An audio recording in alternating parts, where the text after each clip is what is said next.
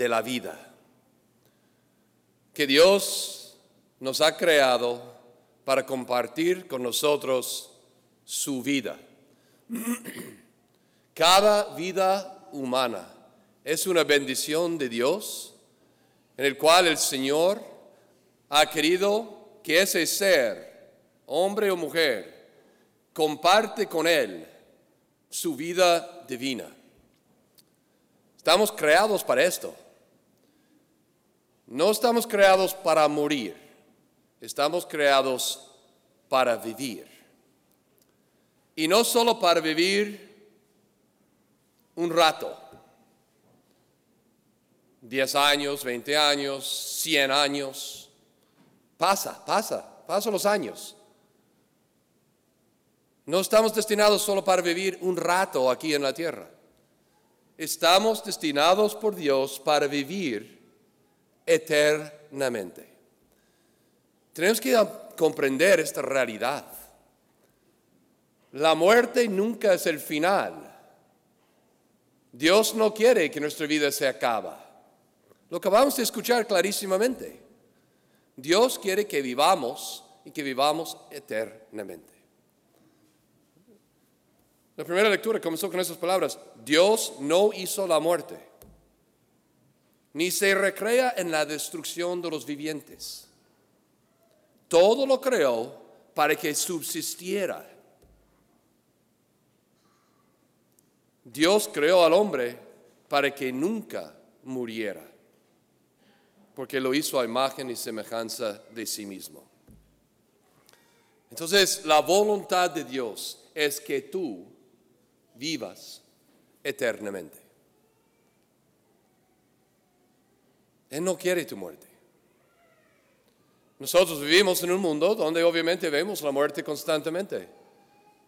Yo me imagino que ustedes a lo largo de su vida pues irán a 15, 20, quizá un poquito más, quizá un poquito menos funerales de gente conocida. Nosotros como ministros pues vamos a, a más de 100 funerales al año. Estoy constantemente en la cara de la muerte viendo a la gente y su dolor y su sufrimiento y, y cómo han perdido un ser querido. A veces, como la señora del otro día de 99 años, a veces un niño recién nacido a veces un hombre y una mujer en la primavera de la vida, un teenager, a veces uno de 30, 40 años. Siempre cuando veo a alguno que muere más joven que yo, digo, Señor, ¿por qué me han dado tantos años y a este tan poco?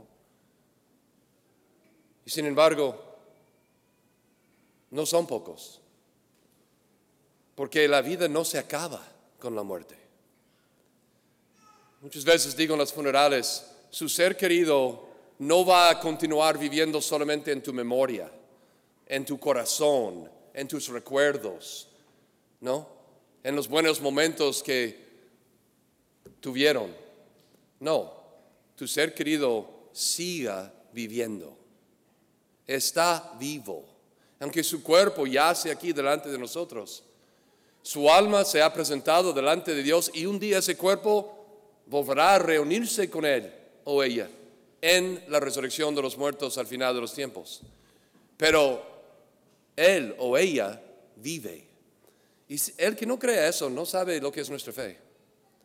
El que piensa que la muerte es el final,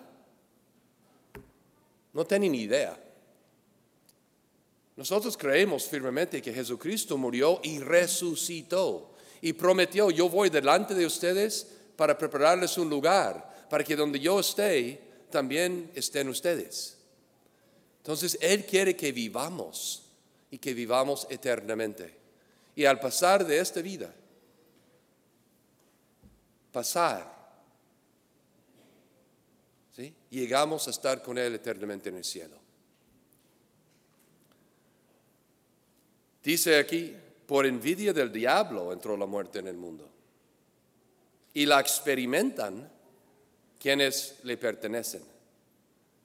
En otras palabras, los que pertenecen a Dios nunca experimentan la muerte. No la muerte física, vamos a morir en esta vida. Esto es un primer paso. Como decía uno, la vida terrena es un primer paso Por eso hay que pasarlo bien. ¿Sí? En el sentido, hay que hacer este paso haciendo el bien, haciendo lo que agrada a Dios, para que alcancemos la meta, perteneciendo a Él, de llegar a estar con Él eternamente en el cielo. La muerte verdadera, dice aquí, los que experimentan, los que pertenecen al diablo. Porque la muerte de una persona no es física, es espiritual. Si yo no tengo a Dios en mi alma, estoy muerto. Si yo no vivo en la gracia de Dios, soy un zombie. Hemos visto esas películas tantas veces de los zombies que caminan ahí comiendo a la gente y están muertos, que parecen vivos. Si no estoy unido a Cristo, unido a Dios, si no tengo su gracia, pues mi alma está muerta. Eso es la muerte. Me he entregado al otro lado. Dios sabe que todos fallamos y todos pecamos, por tanto nos da el sacramento de la confesión para que podamos revivir si nos hemos muerto. O si nos hemos herido por el pecado venial, podemos sanarnos, como vemos en el Evangelio. Él sabe que como seres humanos débiles vamos a caer en este mundo. No vamos a ser perfectos, nadie lo es. Y si te crees perfecto, pues pecado de orgullo, porque no, no lo eres. Dios sabe eso, pero nos da la vida. Y nosotros que hemos perdido la vida, en el bautismo lo renueve, en el sacramento de la confesión lo devuelve una y otra vez, en la Eucaristía lo alimenta. En todos los sacramentos Dios está dándonos una participación en su vida. Para que nosotros sepamos que el cielo no comienza cuando morimos físicamente. No, esperamos que nuestros seres queridos han ido al cielo. Mis queridos hermanos, el cielo comienza aquí. El cielo comienza en la tierra. Porque en el seno de tu madre estabas destinado por Dios a vivir eternamente. Así que es importante que buscamos vivir amando a Dios, amando a los demás, cumpliendo sus normas, para que lleguemos a vivir allá también con Él en el cielo. Estamos en el cielo. ¿Qué es la misa? Lean la última libro de la Biblia, Revelación, Apocalipsis. Todo este libro, más que lo que quieren crear, toda una cosa misteriosa, fantástica, todo eso, no, es un libro que nos describe el banquete celestial del Cordero degollado. ¿No? En el cielo se celebra una misa eterna, adorando a Dios y al Hijo de Dios, Jesucristo, que está a la derecha del Padre. ¿Sí?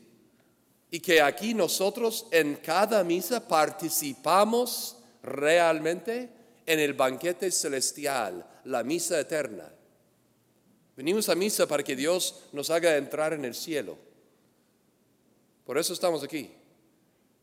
Muchas veces no nos damos cuenta. Pensamos que es un padre que habla y bla, bla, bla, y luego hay lecturas y luego, ay, estamos, somos jóvenes y nos cansa y no queremos estar. O somos viejos y indiferentes y no. O no nos damos cuenta de la realidad, que la misa es nuestra participación aquí en la tierra del banquete celestial. El Cordero de Dios, que vamos a decir, este es el Cordero de Dios que quita el pecado del mundo. Dichosos los invitados a la cena del Señor. Señor, no soy digno de que entres en mi casa, pero di la palabra. Una palabra tuya bastará para sanarme. Yo quiero entrar aquí en la tierra, en ese don. Tú has quedado aquí con nosotros para que nosotros, caminando contigo, podemos llegar hasta allá un día eternamente. Comienza aquí el cielo, amando a Dios y amando a los demás. Dios no hizo la muerte. Dios creó al hombre para que nunca muriera. Dios quiere que tú vivas para siempre y que comiences viviendo aquí porque no te mueras espiritualmente por el pecado, que no te dejes llevar por lo que te aleja de la vida, que es Dios. En el Evangelio vemos a Jesucristo manifestando el deseo de Dios que todos viven. Él cura a dos personas en este Evangelio. Una mujer que lleva 12 años con hemorragias, sangrando, sin poder parar la sangre. Todos ustedes saben lo que significa eso. Y una niña de 12 años, que a lo mejor solo ha sufrido una semana, se enfermó y estaba a punto de morir. Esa mujer ha sufrido 12 años con eso. Y la niña ha vivido solo 12 años. Y a los dos Dios Jesús va a mostrar, el que cree en mí no muere. El que cree en mí tiene vida, tiene salud, va a tener lo que necesita. Las enfermedades de este mundo no deben preocuparnos, porque aunque termina en una muerte física, están destinados a vivir eternamente. Yo siempre he visto en esta lectura la solidaridad en el sufrimiento. ¿Por qué la mujer sufría 12 años y la niña solo tenía 12? Veo alguna conexión ahí. Que nosotros podemos ofrecer nuestros dolores y sufrimientos en estas vidas por los que están a nuestro lado. En vez de quejarnos y estar reclamando a Dios, podemos unirnos a Dios, que ofrece su vida para que nosotros tengamos vida eterna. Podemos ver en nuestros dolores y sufrimientos la oportunidad de unirnos a Dios que murió por nosotros en la cruz para que nosotros tuviéramos vida. Ahí está el motivo por el cual San Pablo a los Corintios les dice, mire, ustedes ya tienen todo, creen en la palabra de sabiduría, tienen diligencia en todo, en el amor, distínguense por lo tanto por su generosidad. Lo que han recibido de Dios gratis, dalo gratis a los demás. Sean generosos unos con otros, ámanse, entréguense, déjense cuenta de, que lo que está aquí abajo pasa, pero úsalo para el bien, para llegar todos hacia allá, donde Dios quiere que vivamos eternamente. Podemos preguntarnos, ¿dónde está mi tesoro? ¿Dónde está mi corazón? ¿Qué es lo que me mueve? ¿Qué es lo que me hace, no, levantarme en la mañana? ¿Es algo pasajero de esta vida? ¿Es porque necesito ganar, ganar, ganar, más dinero, más dinero, más dinero? ¿Es que quiero fama o quiero el aprecio de los demás? ¿Es que necesito tener, tener? ¿Qué es lo que me mueve? ¿Qué es lo que me hace levantarme y existir? Si todo va a pasar. Por eso muchas veces la gente dice que no tienen fe pierden la razón de su existencia. Porque no saben que su vida va hacia algo, que comienza aquí.